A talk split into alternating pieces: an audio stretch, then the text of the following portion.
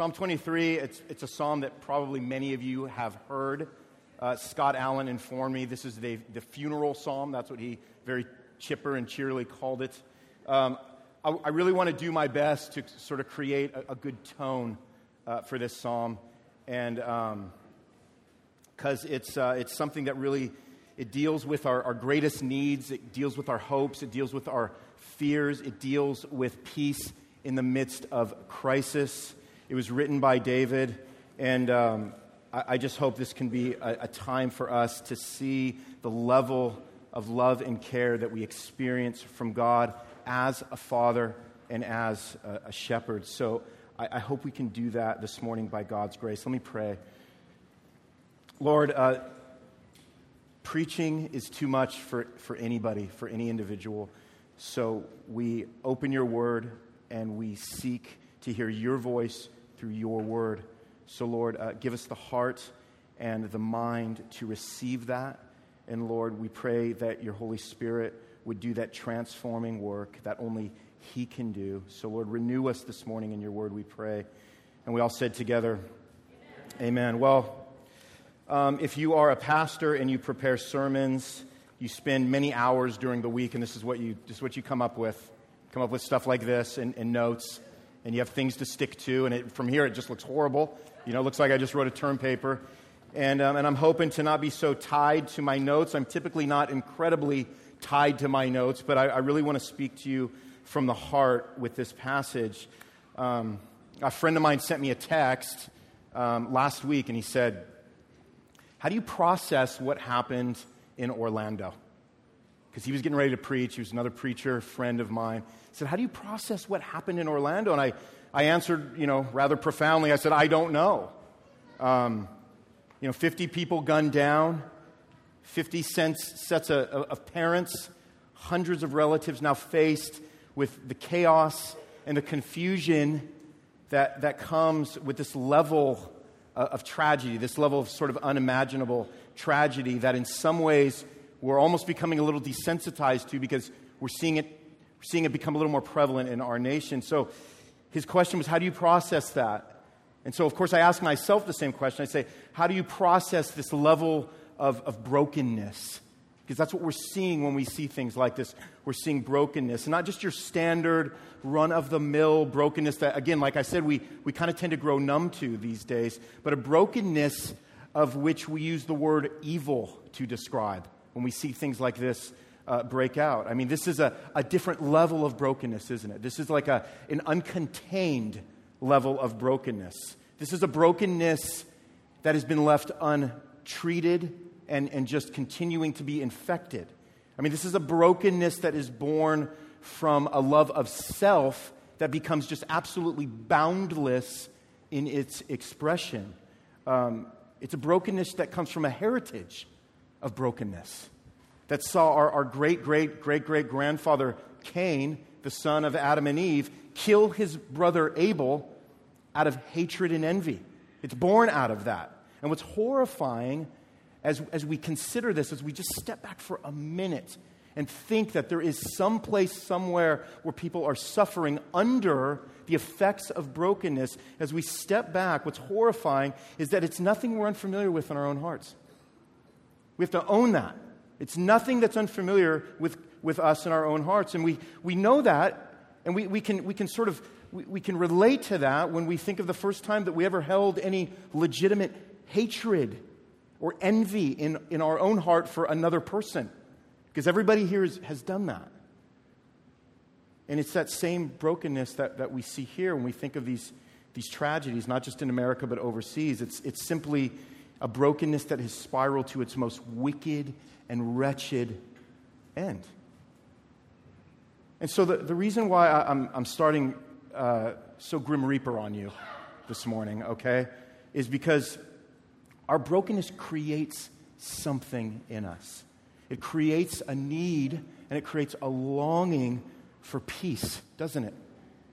That's what my heart cries out for when I, when I hear about things like that. I just want peace. And by peace, what I, what I mean as somebody who knows Christ is I mean uh, the quiet assurance that, that somehow I'm, I'm going to be provided for, that somehow people are going to be protected, that somehow God is going to come in and preserve us through this level of brokenness.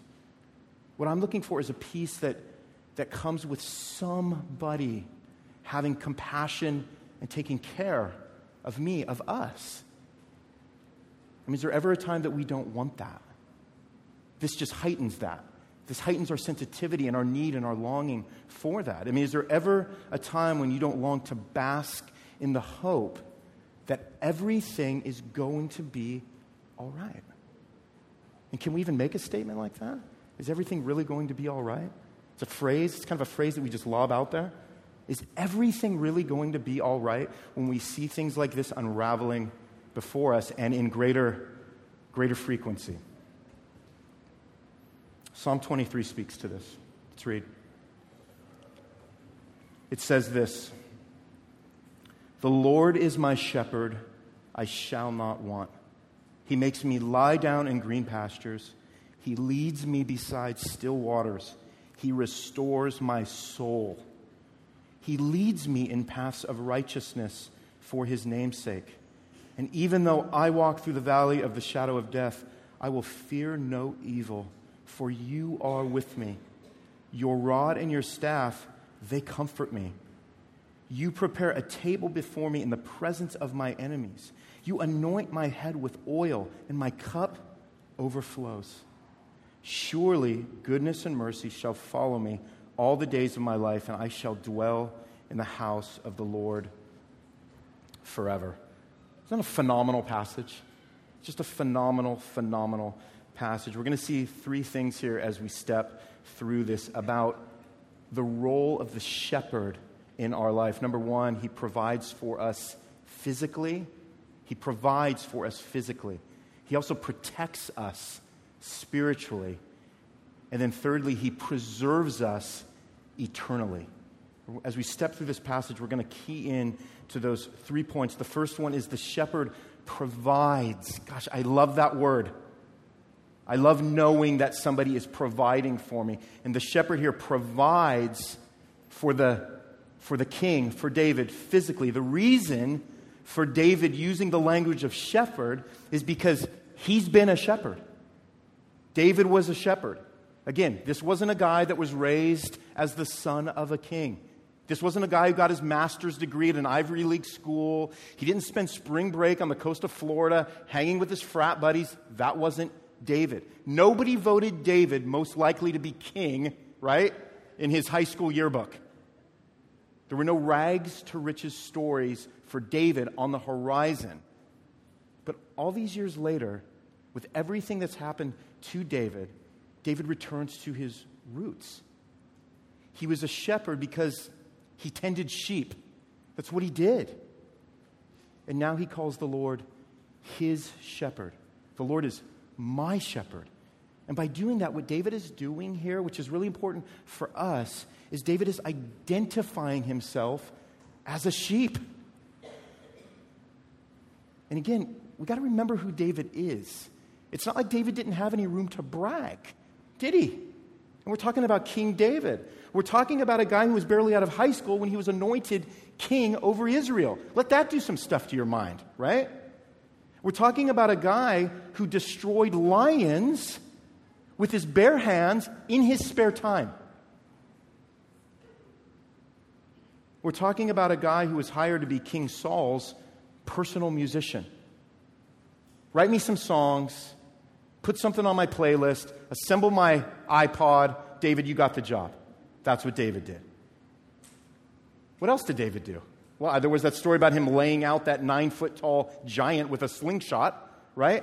I mean, this is a guy with a colored past. This is a guy with some achievements. This is a guy whose on the ground combat skills were so epic that people wrote songs about him that hit the Billboard Top 100. That's what we're talking about when we talk about David. Not only that, right? So you got all of that, and like, that's not enough. That's not enough for, for, for David he also served the Lord so faithfully that this is what God said about him. This is what God proclaimed about David. He said, This is a man after my own heart.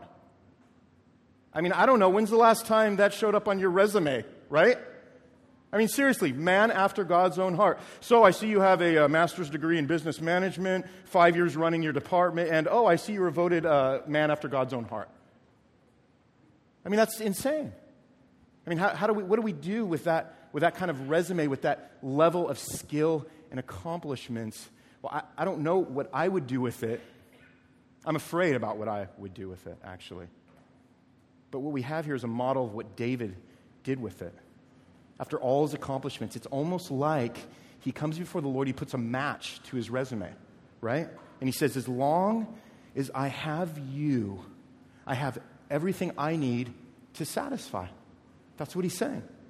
Notice what he doesn't say. Notice he doesn't say, Because the Lord has blessed me, I shall not want. That's not what he says right there. And I think that's important for us to, to notice that distinction because we tend, I tend, all right? I tend to have a what have you done for me lately kind of relationship with God many times. Kind of a what have you done for me recently deal with God. God is good when life is good. But in reality, God is good because He is our life. That's what David's locking into right now. When we hunger and thirst after things, it's not because we lack things. That's not what's going on. It's because we're trying to satisfy a hunger and a thirst for something that only God, the person of God, can fill and quench.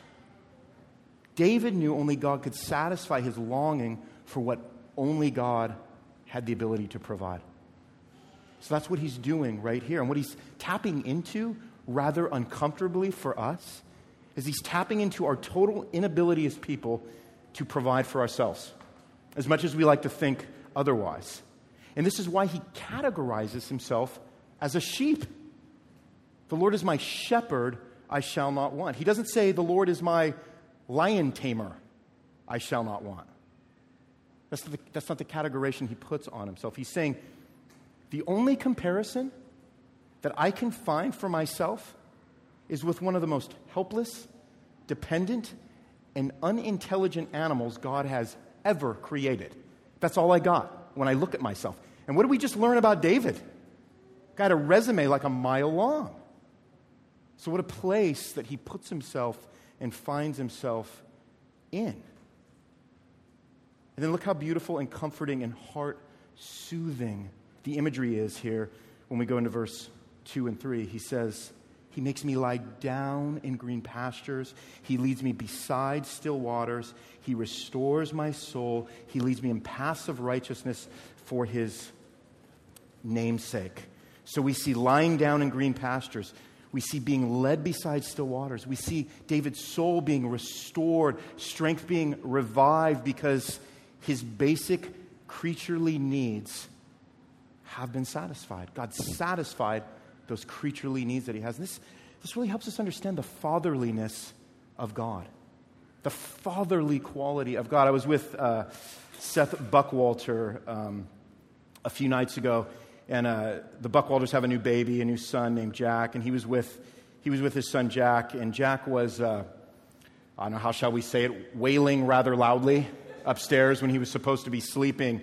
And um, it was kind of amazing to see Seth his patience, his waiting, uh, preparing more food, walking back and forth upstairs, feeding Jack, holding Jack, uh, calming Jack down. It's Father's Day. It's a really appropriate illustration that I'm going through right now, obviously.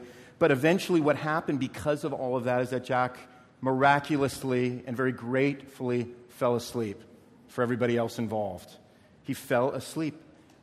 That's fatherliness. That's what Jack identifies with when he looks up and he sees his dad, Seth. David here identifies with God's fatherliness. He identifies with God's shepherding qualities. That's what he's doing right here. Isaiah 40 says, He will tend his flock like a shepherd. He will gather the lambs in his arms. He will carry them in his bosom and gently lead those that are with the young. So again, we see this affirmation of God being gentle, being caring, caring even about the things that we wonder if He really cares about. Because for some reason, you know what's strange about me? Is I have a tendency to think God doesn't identify with us, with me, like sheep. Like He can't possibly be bothered with my humanness, my humanity. It's kind of a default thing for us. But what we see here is when we identify with him as shepherd, we see he can't, he can't do any less than that. God can't be any less than the shepherd that he is. And in fact, he does more because he is committing his righteousness to be the path that we walk down.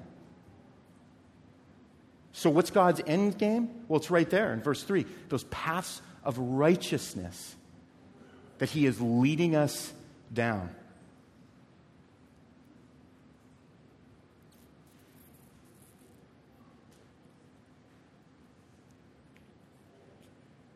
You know what I love about this? David tells us why. You know, a lot of times we, we do things, especially when we're in church, we do things we just assume that people know why we do what we do. We try to do a job here of always saying why we do the things we do, and we're not going to get that right all the time. But as David leads us through this passage, you know what he tells us? He tells us why. Why does God, why does God exhibit these fatherly shepherding qualities? Is it for our sake? Does he do it because we're so rad? Does he do it because we're so awesome? Does he do it because we're so deserving? Does he do it because we're, we're just so gosh darn cute? That he just, he just can't keep his, he, he just can't stay away. No, he actually does it for his name's sake. It, it's, it's better than that, the sake of his name. Do you see what it says right there? When I look down at verse 3, it says, He leads me in paths of righteousness for his namesake. Like we just glide over a line like that. Why is he leading me down paths of righteousness? For his namesake. It's so that the, the godness of God will be seen and known. In other words, if God is for God, if his motivation is for God, it means I can trust him to never betray that. Because it means that my actions and my feelings don't sway that. So if God is for God, it means I can trust that he'll never betray his character. It means that he's going to remain holy. He's not going to fudge out on his holiness, right? He's not going to skip out on his righteousness. He's going to continue to display graciousness. He's going to continue to be loving and kind and good and merciful. Because why? He does it for his namesake. I mean, that's like steel. That's like something that's immovable right there for us.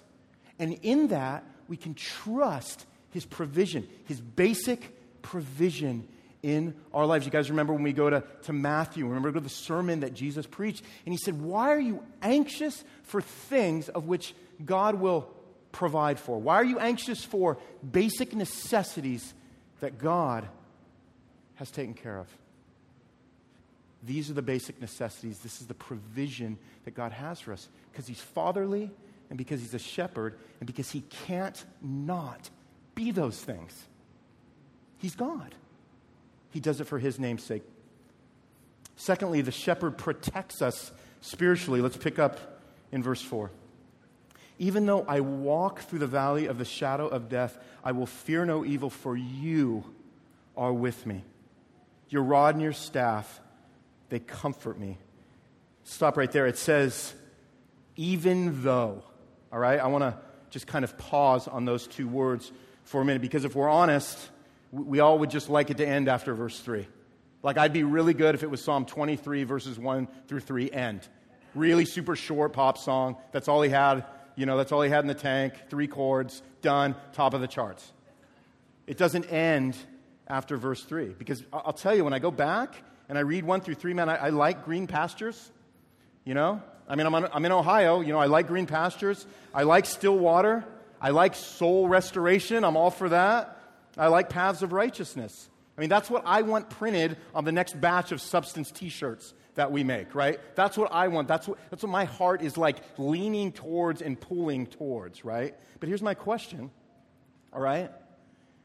Weren't we just on a path of righteousness like a second ago? I mean, what's odd is that this righteous path is leading us through something entirely different for us. We see here as we get into verse 4 that this righteous path that we're on is leading us into a valley. And my question is, is what does this tell us about the leadership of David's shepherd? What does it tell us about him? That on one hand, he has us on a path of righteousness, and now we're just leading into a valley, a dark, shadowy, deathly valley. Well, it tells us that he simply doesn't allow us to become grazers. Grazers, right? Because we have, we have grazing hearts, don't we? And we, we, we love to graze. We love to feed. We love to be fed. I do. All right, you do. Right? I mean, do you guys know?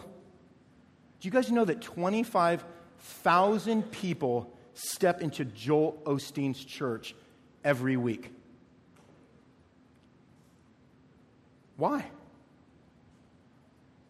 Because people like to graze. That's why. Because they like to feed. They like to be on vacation forever in green pastures. And they like preachers who tell them that what God really wants is to spoon feed the grass into their big mouths with a shovel until they keel over and continue to binge on more grass. You know who I'm describing there? Yours true. That's what I like. That's what I'm drawn to. That's really what I want. I want to feed and I want to graze. The problem with that kind of God is that it makes him a really unkind shepherd if he allows his sheep to do that. If God is truly the good shepherd of our souls, it means he protects us from that which threatens us from the inside and also from the outside. You look down in verse 4. I wanted us to hold there on the even though. It doesn't say even if, it says even though I walk through the valley of the shadow of death, I'll fear no evil. Then, as we move down through the passage, what we see is that the Good Shepherd, he's there, right? The Good Shepherd is there. He was there. Is he there right now with grieving parents who had sons and daughters in Orlando? He's there. Is he there with just literally the uncountable, innumerable crises that we see overseas? Is he there? He's there. Because the Good Shepherd guards his sheep. Because the Good Shepherd wards off dangerous attacks from the enemy with his rod. And he uses his staff to steady and secure their steps. And so, this comfort that David is talking about, it's comfort knowing that evil and death cannot ultimately prevail when our guardian happens to be the one who's triumphed over evil. The reason why we have protection is because we have presence. You are with me. You are with me. Like uh, that, that phrase just literally goes in one ear and out. You are with me. When my wife is with me, it's not like the last three days when she abandoned me at some women's conference. That's not with me. That's not with me. When she's with me, she's right here. She's by my side. She's there to help me. She's there to love me. She's there to care for me. She's there. It's a presence. It's a presence, a felt presence.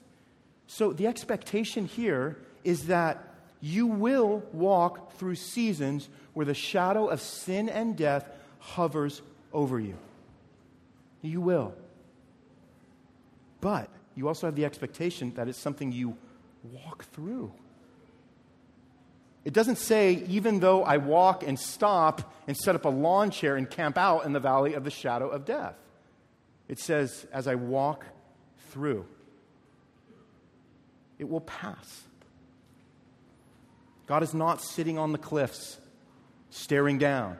God is not setting up a lawn chair on top of the cliffs, overlooking the valley with some sun tea, rooting you on, placing a bet with his bookie that you're going to make it through. God is not doing that. Your life is not the Hunger Games. Our life is not the Hunger Games. God is not an observer, right? He's not the guy that's sitting in the balcony seats watching us play act our way through life. God is not preoccupied, right? He's not refreshing his Facebook status while black clouds start forming around us. That's not his role. This tells us something completely different. The psalmist says, I am never alone. He says, You are walking with me. He is carrying me through the valley. He's beating down the wolves. He's pulling me back from danger. The valley is temporary, it's a passage, but it's temporary. You walk through it. The shadows will lift with the dawning of the sun. It's not forever. The good shepherd will protect because he loves and cares for his sheep, not from a distance. We can look to God and say, You are with me, because he's in the trenches. He's in the trenches. And you know what else? He controls the depth of those trenches, too. He controls the width of the valley, too. He controls the light in the valley and the shade of darkness that is sort of looming over us. He controls that. There's no part of that that he's not in control of. But he's allowing us to walk through it so that, like David, in verse 4, we can look up and say, Oh, you are with me. Because vision now is a little obscured than when it was when I was green grassing it and I was drinking that delicious water. It's a little bit different now. Isaiah 43 2, it echoes these words. It says, When you pass through the waters, I will be with you. And through the rivers, they shall not overwhelm you. When you walk through fire, you shall not be burned, and the flame shall not consume you. That sounds like hope to me. Sheep have a future, sheep have a secure future. So the shepherd provides, he protects, the shepherd preserves, as we read verses 5 and 6. You prepare a table before me in the presence of my enemies. You anoint my head with oil, my cup overflows. Surely goodness and mercy shall follow me all the days of my life, and I shall dwell in the house of the Lord forever. So David now comes through the valley He's through the valley now. And he comes to be greeted by a banquet table prepared and shared by his shepherd. Even though, even though the threat of his enemies still surrounds him. Because the table is being prepared in the midst of his enemies. But nevertheless, his head is anointed with oil, his cup overflows. It's something you would have expected back in that day when you went and somebody brought you in as a guest into their home. There's an abundance, there's an extravagance that flows from the heart of the shepherd. Again, you would expect this if you went and visited a friend. You'd expect to experience rest. You'd expect to experience recuperation. I mean, have you ever been to somebody's house and like it felt like they forgot you were coming that day? Right? You kind of walk in, the place is like a mess, and they go, Oh, Come on in. And you're like, oh, we're in trouble now, aren't we? Big trouble, right? That's not the picture we have of God here. What we have here with God is that He's the most hospitable host. A feast awaits. A feast awaits the sheep of the Good Shepherd. His goodness and His mercy. Two really big words that we don't want to just go goodness, mercy. Goodness, mercy. Think about those words. His goodness and mercy will adorn us, they will follow us. They will be part of who we are and the lives that we live as we walk through trials, knowing that even though the darkness, it descends, and you are promised that the darkness is going to descend. We are in the presence of the Lord forever. God preserves us, and because of that, we persevere. God preserves us, and because of that, we persevere because he is our peace. Eugene Peterson made this comment. He said, Perseverance is not the result of our determination. He said, it is the result of God's faithfulness. Because we don't really hear a determined David here. We hear somebody who is a sheep that is receiving what the shepherd is giving him freely, faithfully, and graciously, right? How do we find peace? Read through all this. I still want peace. I mean, I still, I, I long for that. I long for peace. When I look at you, when I look in your eyes, I long for you to have peace. I don't know what this day conjures up. But you know what this passage does? This passage brings us peace. This passage accounts for where we are because it tells us who God is. How do we find this peace? And not only just find it, but how do we, how do we keep it? I usually have three points. I have one point. You guys can rejoice in that later. How do we find and keep this peace? Well, this is what I got. This is all I got. We need to be a sheep. Not the most profound ending to a sermon that you will hear. We need to be a sheep. How do we come before God? And what do we see here that David's doing? Does he come before God as a king? He's a king. Does he come before God as a warrior? Because he's a warrior. Does he come before God with that resume that he just scrolls out? Because he just, he just had a, just a, a beast of a life? He doesn't. He comes to God as a sheep. How do you come to God? A king, a warrior, or a sheep? Argue about that. Let's argue about that. Remember how we learned that last week about arguing these things within yourself, struggling with the reality of how these things are impacting you? How do you come before the Lord? As a warrior? You fighting? Battling? You come before him as a king? I got it. I'm the king. Nobody tells me what to do. I tell you what to do. But look how, look how David was helped as the greatest king Israel ever had, as the greatest warrior Israel ever have. Look, look what happens right here. Look what happens when he writes this song. What does he do? What does he do? He stopped being a king.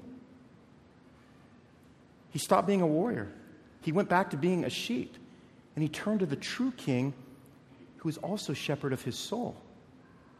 Let's go to John 10. Because what we're going to see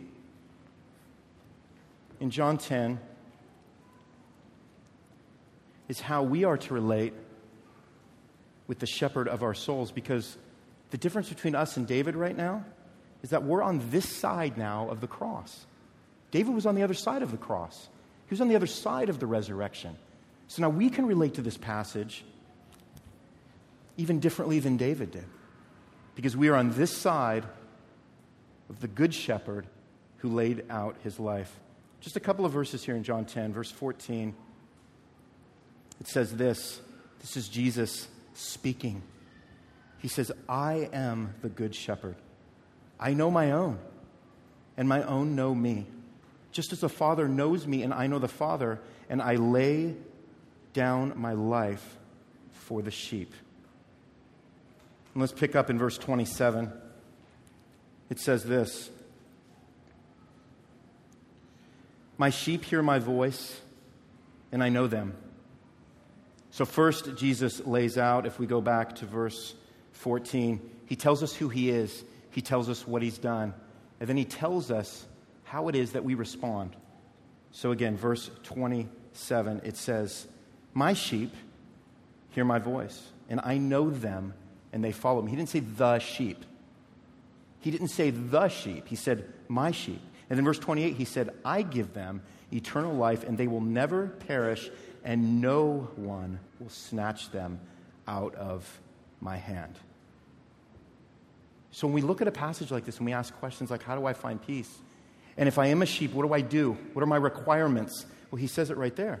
He says what the requirements are. He tells us what we're supposed to do. Don't you love it when somebody tells you what to do because you don't know what to do? You know, not when you're like pushing against somebody saying, Don't tell me what to do, but it's like, I don't know what to do. Tell me what to do. And Jesus tells us what to do. He says, Hear the shepherd's voice and follow him. That's the response of the sheep. Because you know what happens then? A sheep gets cared for by a shepherd.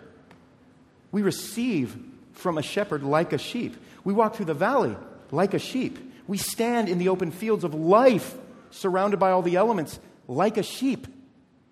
And you know what? It's not safe.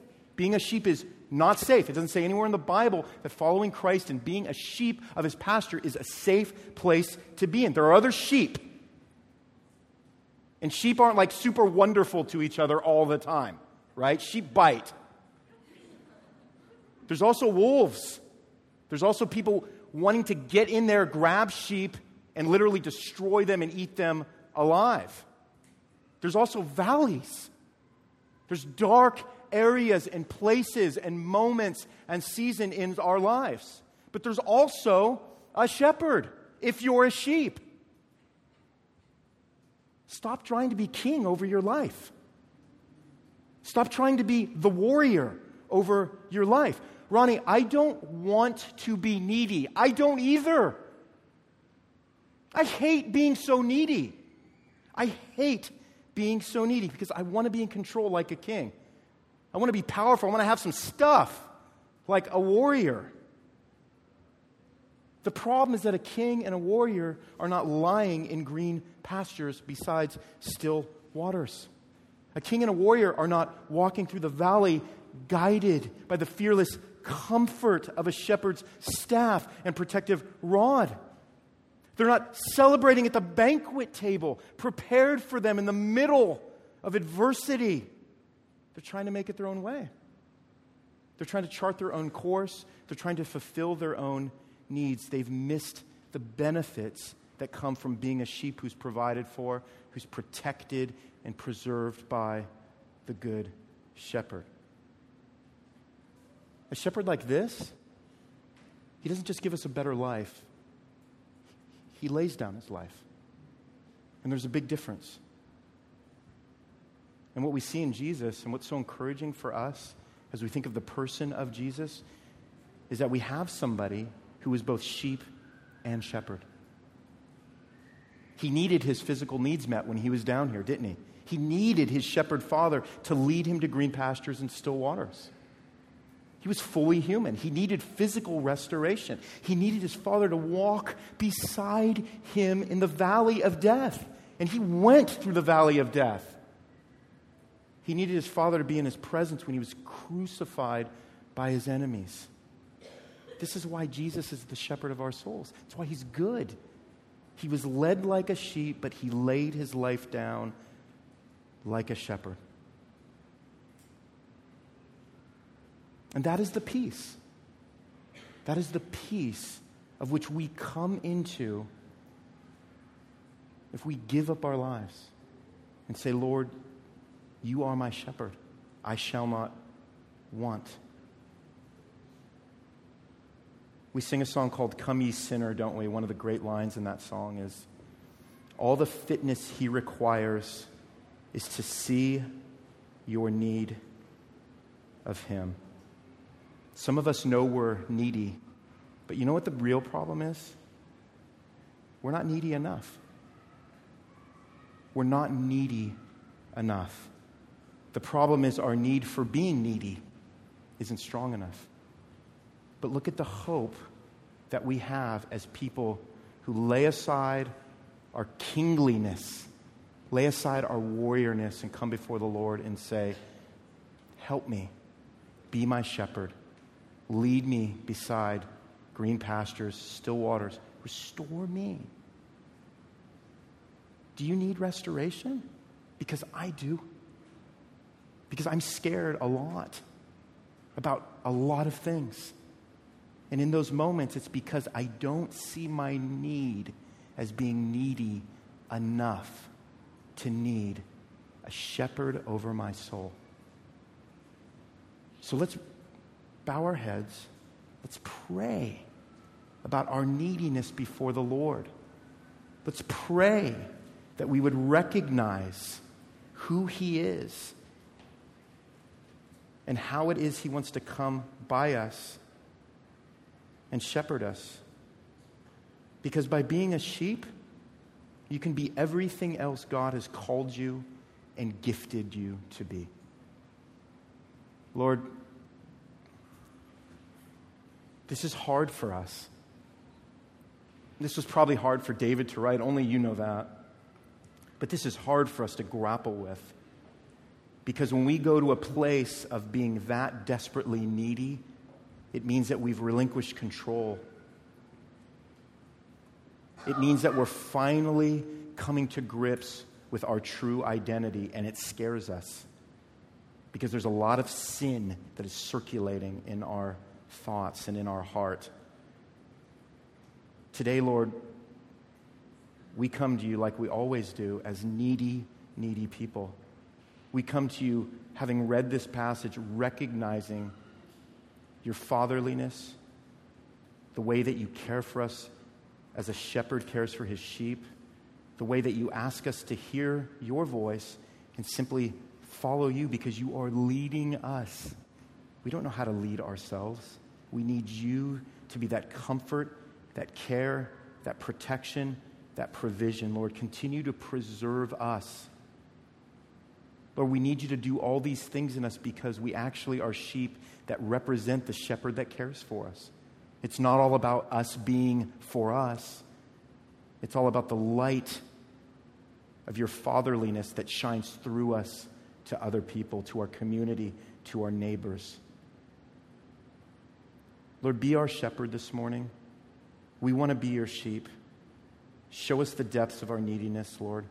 Show us the truth that all we have truly is you. And that is the best predicament for us to be in.